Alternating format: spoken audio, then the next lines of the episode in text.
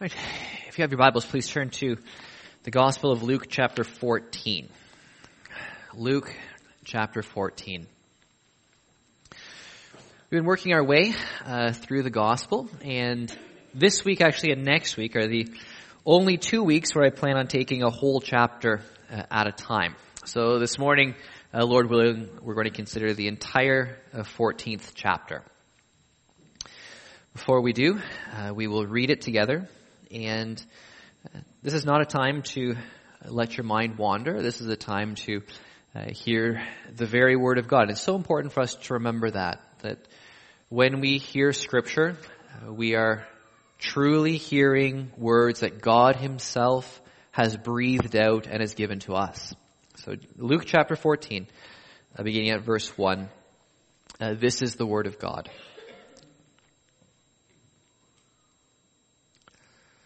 One Sabbath, when Jesus went to eat in the house of a prominent Pharisee, he was being carefully watched. There in front of him was a man suffering from abnormal swelling of his body. Jesus asked the Pharisees and experts in the law, is it lawful to heal on the Sabbath or not? But they remained silent. So taking hold of the man, he healed him and sent him on his way. Then he asked them, if one of you has a child or an ox that falls into a well on the Sabbath day, will you not immediately pull it out? And they had nothing to say. When he noticed how the guests picked the places of honor at the table, he told them this parable. When someone invites you to a wedding feast, do not take the place of honor, for a person more distinguished than you may have been invited. If so, the host who invited both of you will come and say to you, give this person your seat. Then humiliated, you will have to take the least important place. But when you are invited, take the lowest place, so that when your host comes, he will say to you, friend, move up to a better place. Then you will be honored in the presence of all the other guests. For all those who exalt themselves will be humbled, and those who humble themselves will be exalted. Then Jesus said to his host, when you give a luncheon or dinner, do not invite your friends, your brothers or sisters, your relatives, or your rich neighbors. If you do, they may invite you back and you will be repaid. But when you give a banquet, invite the poor, the crippled, the lame, or the lame, the blind, and you will be blessed. Although they cannot repay you, you will be repaid at the resurrection of the righteous. When one of those at the table with him heard this, he said to Jesus, Blessed is the one who will eat at the feast in the kingdom of God. Jesus replied, A certain man was preparing a great banquet and invited many guests. At the time of the banquet, he sent his servant to tell those who had been invited, Come, for everything is now ready. But they all alike began to make excuses. The first said, I have just bought a field and I must go and see it. Please excuse me. Another said, I have just bought five yoke of oxen and I'm on my way to try them out. Please excuse me.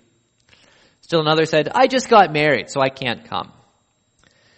The servant came back and reported this to his master. Then the owner of the house became angry and ordered his servant, go out quickly into the streets and alleys of the town and bring in the poor, the crippled, the blind, and the lame. Sir, the servant said, what you ordered has been done, but there is still room. Then the master told his servant, go out to the roads and country lanes and compel them to come in so that my house will be full. I tell you, not one of those who are invited will get a taste of my banquet. Large crowds were traveling with Jesus and turning to them, he said, if anyone comes to me and does not hate father and mother, wife and children, brothers and sisters, yes, even their own life, such a person cannot be my disciple. And whoever does not carry their cross and follow me cannot be my disciple. Suppose one of you wants to build a tower. Won't you first sit down and estimate the cost to see if you have enough money to complete it? For if you lay the foundation and are not able to finish it, everyone who sees it will ridicule you saying, this person began to build and wasn't able to finish. Or suppose a king is about to go to war against another king. Won't he first sit down and consider whether he is able with 10,000 men to oppose the one coming against him with 20,000? If he is not able, he will send a delegation while the other is still a long way off and will ask for terms of peace. In the same way, those of you who do not give up everything you have cannot be my disciples. Salt is good, but if it loses its saltiness, how can it be made salty again? It is fit neither for the soil nor for the manure pile. It is thrown out. Whoever has ears to hear, let them hear. Well, there's obviously uh, a lot in this text, a lot in this passage. And so before we begin to unpack it together, we're going to pray and ask for the Lord's direction and help.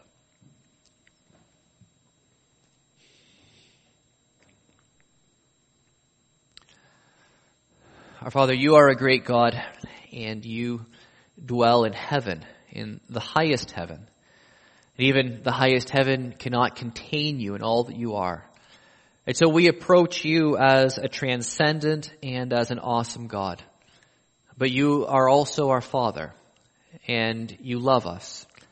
And you dwell here on earth with those who are lowly and humble and contrite and broken. And so, Father, we ask that you will continue to be with us, that you will make us into the people that you desire us to be. We pray that you will take your Son and all that he is and all that he has done for us, and that you will uh, apply his righteousness to us in a saving way. But also that you will then begin to conform us into his image, that every day that we live in this world, we will become more and more like Jesus Christ. We pray that your Holy Spirit will fill every heart, every mind here and now, that we will know you, that we will be uh, thrilled to know more of you, that we will respond to your word as we ought. Uh, Father, we pray for those who are uh, not able to be here this morning. We think of uh, a number of our university students uh, at Summit uh, this weekend with Power to Change, and we thank you for the time that's provided for them. We pray that this will be a, an important time for them in terms of focusing and coming to know you, uh, coming to love you a little bit more and being prepared for all the work that lies ahead uh, in this academic year. For those who are here, uh, Lord, for those who are students who are here, we pray the same. Won't you give them strength and wisdom? Uh, give them uh, godliness through your spirit. Uh, give them friends who will lead them forward as they walk with you. And may they see many people come to know you through sharing their faith on the campuses. Lord, for those who are sick and who are struggling with different health issues who are not able to be here, we just ask that your Spirit will strengthen their bodies and that more importantly, your Spirit will strengthen their heart, strengthen the inner person. Draw them close to you. Help them to feel and know your love for them through Jesus Christ. And for us, as we turn to your word, Lord, we ask that you will illuminate it, shine its light into our hearts, and help us to receive it from you for we ask this in Jesus' name. Amen. Now, the, the reason I'm taking such a big chunk, and as we've been working through Luke's gospel, we, we have been taking pretty large chunks anyway. Uh, but the reason I'm taking the whole chapter you know, this week and then next week, Luke 15 in one shot, isn't because there isn't much here. Uh, there is. There's a lot here. And so I'm going to be encouraging you right now uh, to be reading these texts, to be meditating on them. Uh, you do know, and I know that you know this, on a Sunday morning, you are getting just the merest scratching of the surface of what the Word of God has for us. And that doesn't, it doesn't matter how big or small of a chunk we take, we are never coming close to getting to the bottom of all that God's Word contains. So this is a lifetime process, you know, for us to be in the Word, mulling it over, praying over it, meditating on it, studying it. There's so much in here. So having said that, I do realize that we could do several messages out of this passage. I want to try to show how it's very interconnected though, from beginning to end. The other reason that I'm able to take this larger section is that two weeks ago, at the beginning of Luke chapter 13, uh, Jesus heals a crippled woman on the Sabbath. And so the, the theme, and even the way that Jesus expresses his argumentation justifying what he has done, it's not just verbatim what he said earlier, but it's so similar that having taken sort of an extended period of time to look at Sabbath, to look at Jesus' argumentation, I'm not going to repeat all of that now. Okay, so uh, it's not that it's unimportant, but we're going to move past it in terms of looking at some other things. So the scenario though uh, is similar when Jesus heals the woman. Here's this man, and it's not a, an immediate crisis. Uh, he has a condition where uh, almost certainly he's retaining fluid, and uh, he could be healed the next day. But Jesus decides, here's this man, and he needs to be healed today on the Sabbath day. And notice again when Jesus says to the Pharisees in verse two, or sorry, in verse two, verse one rather, we're told he's being carefully watched. So Jesus is being set up here.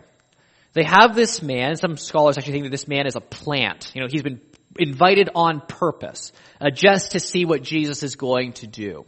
Uh, the reason for that is that this man's condition probably would have rendered him unclean. And to be in the house of a Pharisee, the Pharisees were always very concerned about the status of their guests. And so for the Pharisees to have invited this man and Jesus, some scholars say, you know, this seems pretty suspicious with the note that they're watching him carefully. Uh, they've sort of set him up. And so Jesus takes the initiative. And he asks them, is it lawful to heal on the Sabbath or not? And look at verse 4. They don't say anything. And they don't say anything because they've been put to the worst before when it comes to talking about the Sabbath and talking about healing. So they just don't say anything. And so then Jesus takes that as license. He heals the man, sends him on his way. And then Jesus asks them this question, if one of you is a child or an ox that falls into a well on the Sabbath day, will you not immediately pull it out? And in verse 6, they had nothing to say. But again, Jesus showing that if we will, if we will care for animals, same argument that he used when he heals the woman in chapter 13, if we will care for animals, how much more should we be concerned with other people? How much more so if we will work for an ox or a donkey, how much more should be working to bless other people and for their good?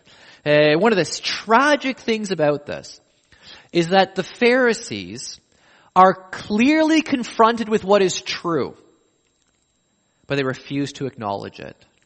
They have nothing to say. They know they can't answer. They know they can't debate. They know they can't argue. They know that they're wrong. They're wrong in their position they have taken and they're wrong about Jesus. In other words, they know that Jesus is right. And they can't deny the power that he has. They can't deny the healings that they see. They are confronted again and again and again with the truth of what Jesus says and the power of Jesus to heal, and they say nothing. They will not acknowledge the truth of what he says, the power of God revealed before their eyes. They will not say anything. And this, unfortunately, is not constrained just to the Pharisees in the first century. This is the hard-heartedness of the human condition. I mean, there are so many people who will say, if God would just do this or do that, then I would believe in Him. You know, if God would just speak from heaven to me personally, or if God would just do something, if I could see it with my own eyes, then I would believe. But what we see is that that's just not the case again and again and again and again, people cannot deny the validity of what they're told. They cannot deny the validity of the truthfulness of Jesus Christ, and they cannot refute his miraculous power. But still, they will not bend the knee. They still will not acknowledge that he is Lord.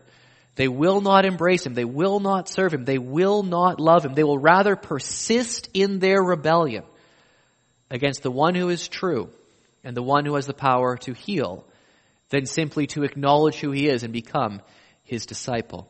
In fact, Jesus also notices that while all of this is going on, with all of their self-righteousness and with all of their silence, they're bickering and they're jostling for position. They're trying to get the most prominent places at the meal. And, and we do this a little bit. I mean, a little bit in our culture, particularly on special occasions. But in the first century, there's, the culture was predominantly an honor shame culture. And so where you were sitting, if there was a meal, where you were sitting sort of highlighted your social prominence or lack thereof. So, If you were sitting right next to the host, that would be a sign that you were favored. You know, you were one of the important people. The further you were away from the movers and shakers in the center, the less important you were. Now we do this just a little tiny bit, not at all for the same reasons, but you know, at a wedding, at a reception, you know, there's the head table. And you can kind of tell that the people at the head table have a special relationship with the couple. And that's the way it should be. It's a beautiful thing. And so you can just imagine though, you know, if you had to pick your own seats or if you were really conscious about this and you really wanted to show that, you know, you had a special relationship with someone, you try to get as close to them as possible. And this is always awkward for me, uh, you know, when I'm invited to wedding receptions because, you know, I, I'm often the minister and the groom always wants me to be the best man too, and I can't do both. And so, you know, at the reception, it's always awkward. Should I sit next to the groom, or maybe I'll, I'll no, you know, that's awkward for the best man. I don't want him to feel bad, so I'll just sit at my table, you know, because obviously there's this prominence, you know, and, and this relationship. But they're seriously doing that. They're, they're taking the positions which will highlight their own importance. And so Jesus says, listen, guys. First of all, this doesn't make any sense. Even in our cultural context, it's just not intelligent. Because if you take a seat and someone else comes along who the, who's going to be seated there, instead you're just going to be kicked down to the end, all the other seats are going to be filled in, and you're going to be humiliated. So even as a tactic, this is a bad ploy. But more to the point, what about humility? Where does this self-exaltation come from? Where does this jockeying for position come from? Why are we so determined as human beings to be seen and to be a somebody? Like, why are we like this? It's the opposite of what we should be, not only because we are small and finite, but because we are sinners. And one of the things, we, we talked about this a little bit in Sunday school actually this morning, or in, in the, in my Sunday school class. Uh, we were talking a little bit about how all through Scripture there, there, there runs this sort of bifurcation between the proud and the humble. And you cannot have more polarized sort of uh, re- reactions and stances of God towards people than you can have between His absolute holy revulsion towards those who are proud and arrogant and His absolute love and compassion and mercy and grace to the humble. So that those who humble themselves, the Lord exalts. Those who walk in pride, says King Nebuchadnezzar after God had humbled him. Those who walk in pride, he is able to abase. Luke's gospel, we talked about reversal theology as one of the theological marks of Luke's gospel. Luke is always showing us this. Those who are humble, the Lord will exalt. Those who are rulers in their own arrogance, he will bring low. And so Jesus here uses this cultural example to get to this theological point. Those who exalt themselves will be humbled. Uh, King Saul learns this in the Old Testament. You who were once small in your own eyes, Samuel says. Now look at you, building monuments to yourself, disobeying the word of God. The Lord has taken the kingship from you. You have been rejected by the Lord. Those who walk in pride, He humbles. Those who are humble, He exalts. And you can sort of work through that then. In our culture, that's going to cash itself out in different forms than it did in terms of picking your seat at the table. But the human heart hasn't changed since the first century. And so these are still things in different cultural ways. We ourselves will be jostling and jockeying for position. And we need to be self-conscious of that. We need to be aware of the tendency of our heart in subtle ways, trying to exalt ourselves, preening our feathers, hoping to be noticed, rather than humbly serving others. And then Jesus says, when you give a luncheon or dinner, do not invite your friends, your brothers or sisters, your relatives, or your rich neighbors. Now, let's be honest. Depending on what your extended family relationships are like, it's tempting to apply that literally.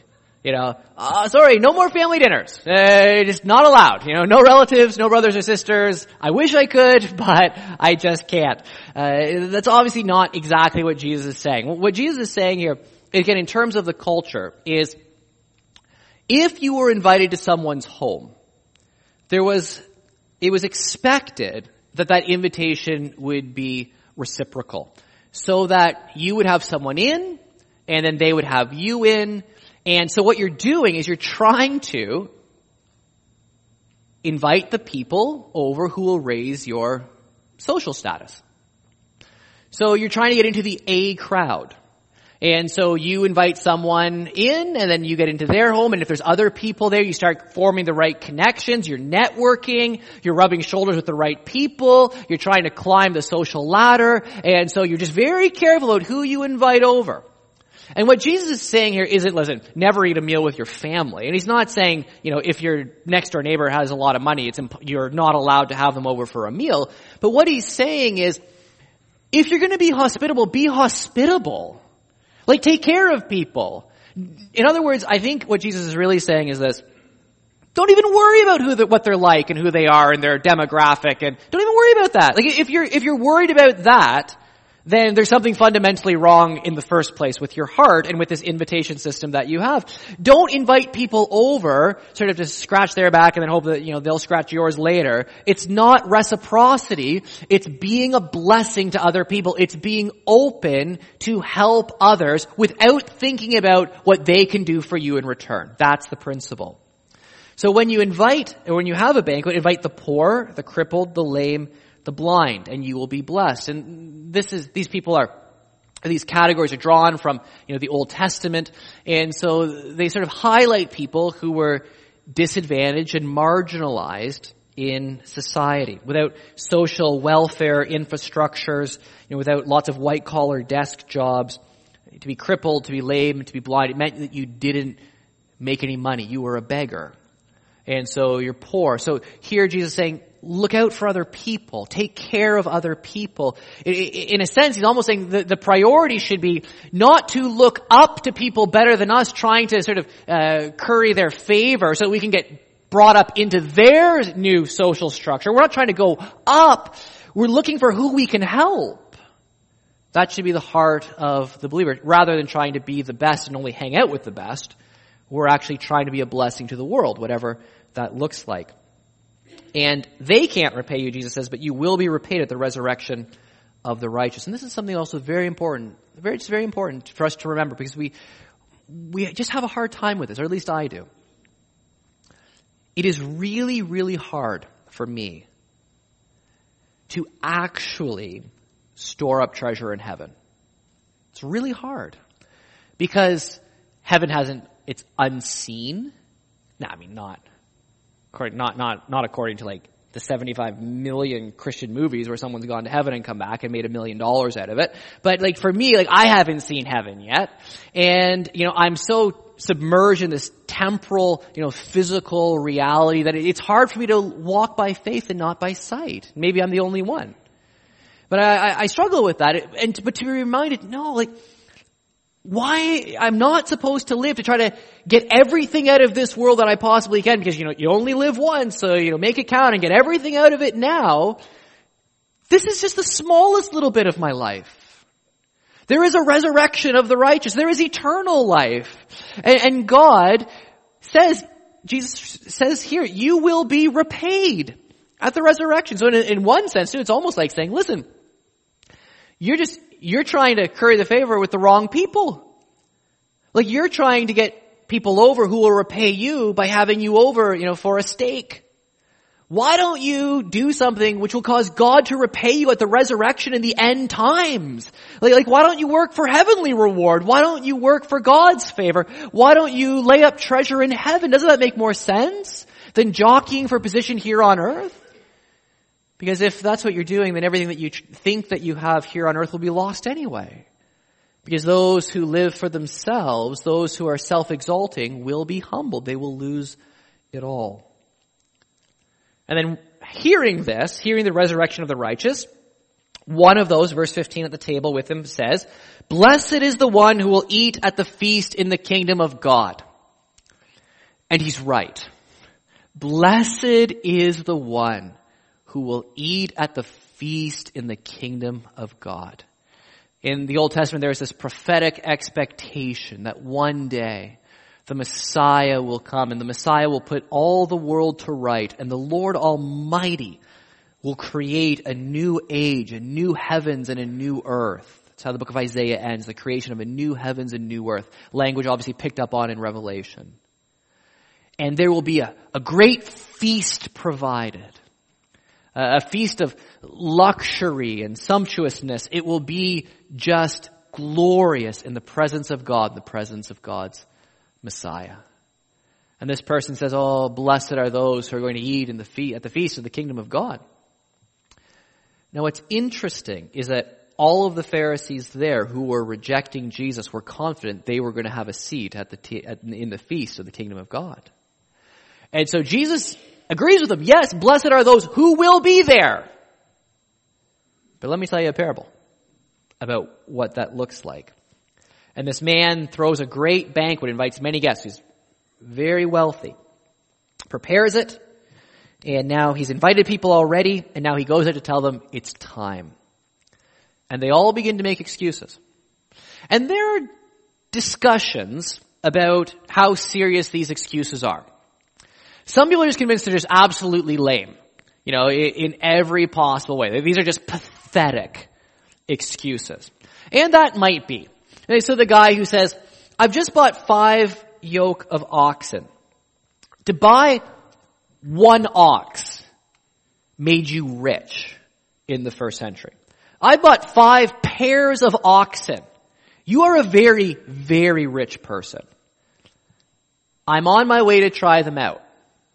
Wait a minute, wait a minute.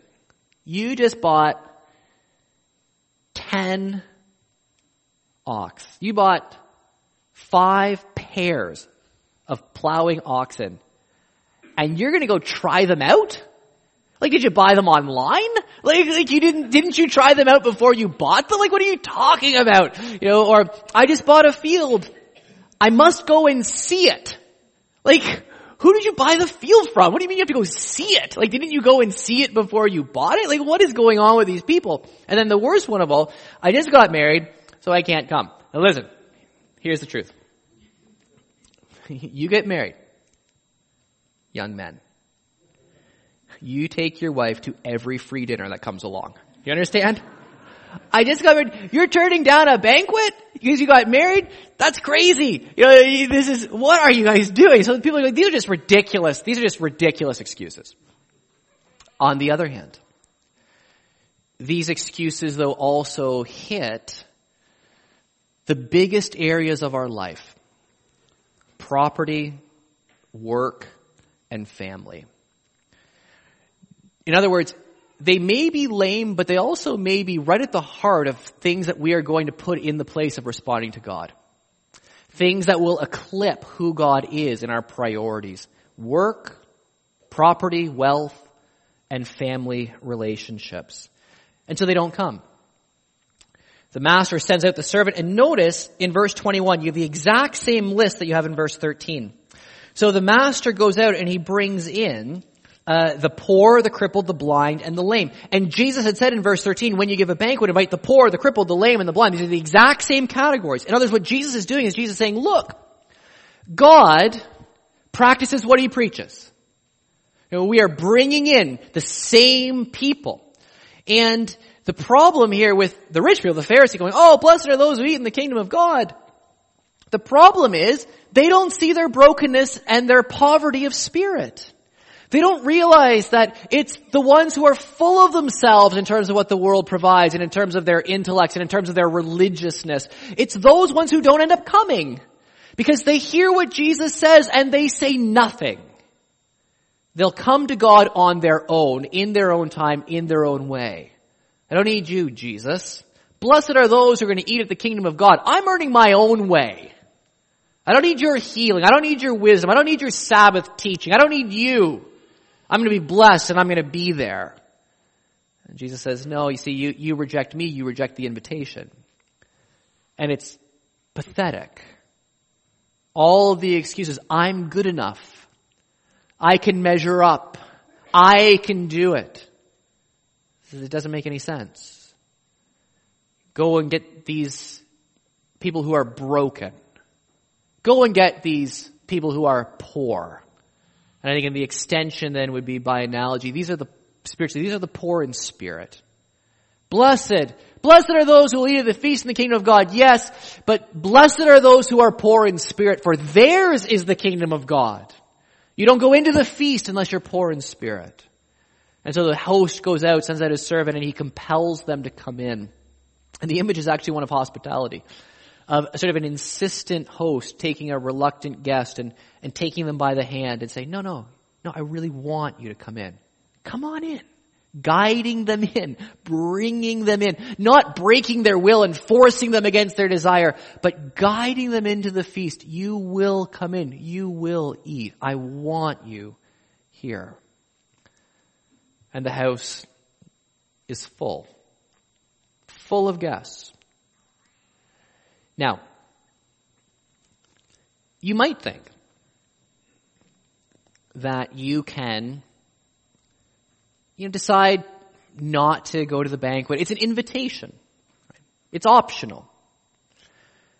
But what Jesus says next proves that this is not an invitation that you can refuse. So if anyone comes to me and does not hate father and mother, wife and children, brothers and sisters, yes, even their own life, such a person cannot be my disciple. Now look at this is, this gives you the theme of this section. Verse 20, uh, 26. Such a person cannot be my disciple. Verse 27. They cannot be my disciple. And verse 33. They cannot be my disciple. So three times Jesus says, unless you do these things, you cannot be my disciples. That's repetition. That's emphasis. So this section is on what it looks like to not be his disciple and to make it impossible to be his disciple.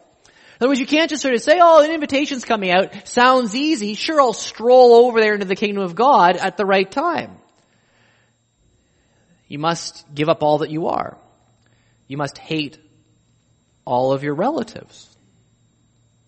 Now what Jesus is doing here is, is he's saying that in, in the Jewish culture, uh, love and hate language were used as in as relative contrasting pairs. So it wasn't absolutized. So he's not actually saying you need to hate your parents. Uh, he teaches us to honor our father and mother. So he's not teaching us to hate our parents.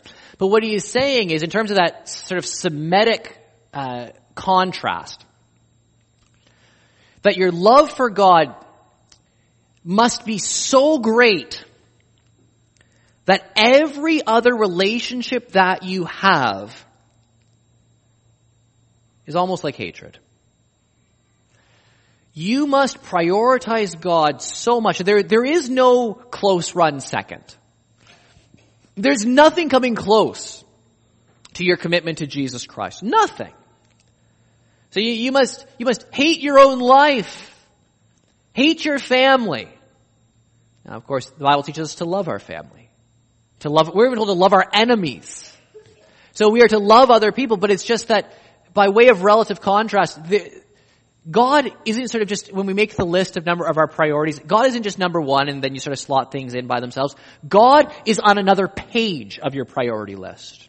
Like God is a category all by himself. Nothing else is on the same list with God. Nothing else is on the same list with Jesus Christ. Absolute, unique sovereignty in our affections and commitment. Nothing else. God and God alone. And then on another piece of paper, you start making your other list of priorities. So that's that sort of contrast. The strongest possible language. You must be willing to die. Pick up your cross and follow Jesus, or you cannot be his disciple. So there's an invitation to a banquet, but you better count the cost. Because if you don't count the cost, you can't be his disciple. If you're not his disciple, you're not going in to sit at the table. And then he gives these two examples. Sitting down and figuring out if you can build a tower. I, I will refrain from drawing out in life application of this principle with our church and renovations in terms of the building. I will not say that uh, maybe, you know, even in the physical world, this is a principle that Jesus is telling us. Make sure if you're going to start, make sure you can finish, make sure you can sustain it, make sure that you don't pour in a bunch of money to do half the job and then have to walk away. Make sure that you're sure. Okay? Count the cost. Figure it out. Be careful. That's what Jesus is saying. But you might sit down and say, you know what? Well, I don't need to, I don't need to build a tower. Maybe I just won't. What, what good's a tower anyway? I mean, they're pretty cool, but I don't really need a tower. So I'm just not going to build one. But the problem is, this isn't optional. This choice is forced. The next illustration is not of you sitting down to figure out if you can build a tower. The next illustration is there is a king coming with an army. So what are you going to do? Yesterday, uh, Luke Farrow had a bachelor party. It's pretty fun. And because I'm so socially prominent, I was invited and had the best seat and it was all, it was great. Uh, and so we did this thing, it was called battle archery, where it's sort of like paintball, but with bows and arrows. Um, and, and so we're, we're playing and I'm not sure if you've ever seen the Hunger Games. Uh, for those of you like the Hunger Games, you know, Katniss, Everdeen. I was like her. Like just, awesome. Just unbelievable. You know, the arrow would come towards me. I just would grab it out of the air and put it on my string, take the person out. It was absolutely fantastic. And so, there's different games, and mainly there's this line in the middle that you can't cross. Uh, except for one game we played, and, and Luke got to be this special guy because it's his big day. And uh, actually, I think next week's the big day. Bachelor party's not quite the big day. It's a prelude to it. And so we're going to play this special game where he can run around shooting anyone any way he wants, and we can't kill him unless we shoot him in the head. Okay? So the game starts, and Luke comes running, and one of the McEwen lambs goes walking out, and Luke comes running up, and he's just gonna just peg him. Except, I'm on the side of the McEwens. So I take the arrow, fit it into the string, pull back, calmly take a breath, let it fly. Luke, where did that arrow hit you? Right in the face! Bam! It was like the luckiest thing I've ever done. because when we were like, when we were practicing, you're allowed to practice shot. Like in my shot, after I put the arrow on the string and then pull it back, and the arrow kind of like drifts off. So I had to like bring it back, and it drifts off again. And I and I shot at a stationary target, like 30 feet away. The arrow landed like 10 feet short and like 7 feet off to the left. It just skidded on the ground. So I don't have no idea how I pegged Luke directly in the face. Although I was praying, so maybe that's maybe that was part of it. But in the game, except for that one, like you could just not go near the line. You could just sort of hang out at the back and try not to get hit. But when someone's coming after you, they force the issue. And that's exactly the, the image that Jesus uses here. The king is coming. He's got 20,000 soldiers. You have half that force. In other words, you can't win. You are going to lose this battle. So what are you going to do? Figure it out and send a delegation for peace. In other words, lay down your arms, stop fighting. Don't fight. You will be destroyed. Leon Morris, great commentator, says, the first one, the tower, it, it, it, says, sit down and figure out if you can follow Jesus. Sit down and figure it out. But the second illustration says, sit down and figure out if you can afford not to follow Jesus. Because he's coming. The, king is returning. And there's an invitation, come to the banquet. But there's also a great threat of judgment. You, you resist the king, and he came the first time, and yes, it was glorious splendor for you had eyes to see it. And it was incredible what Jesus did. The king reigning on the cross, and all of that is true.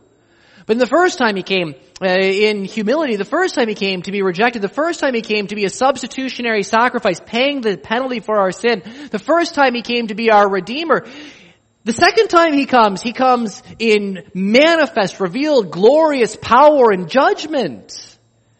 There is an inevitable des- date with destiny that you have with Jesus Christ. This isn't sitting around figuring out whether or not you want to build a tower. There is a war coming. And you will lose. Unless you humble yourself and put your faith in Jesus Christ. Fascinatingly, this exact progression is taught in the book of Revelation chapter 19. So just turn there really quickly. Turn over to Revelation chapter 19.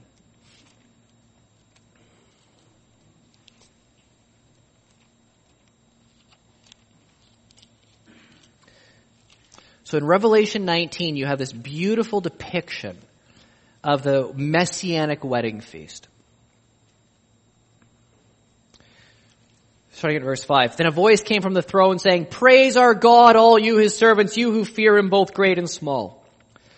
Then I heard what sounded like a great multitude, like the roar of rushing waters and like loud peals of thunder shouting, Hallelujah! For our Lord God Almighty reigns. Let us rejoice and be glad and give him glory, for the wedding of the Lamb is come and his bride has made herself ready. Fine linen bright and clean was given her to wear. Fine linen stands for the righteous acts of God's holy people. Then the angel said to me, write this. Blessed are those who are invited to the wedding supper of the Lamb. And he added, these are the true words of God. A scene of glory, thankfulness, rejoicing, praise, clothed in righteousness, invited to the wedding feast of the Lamb.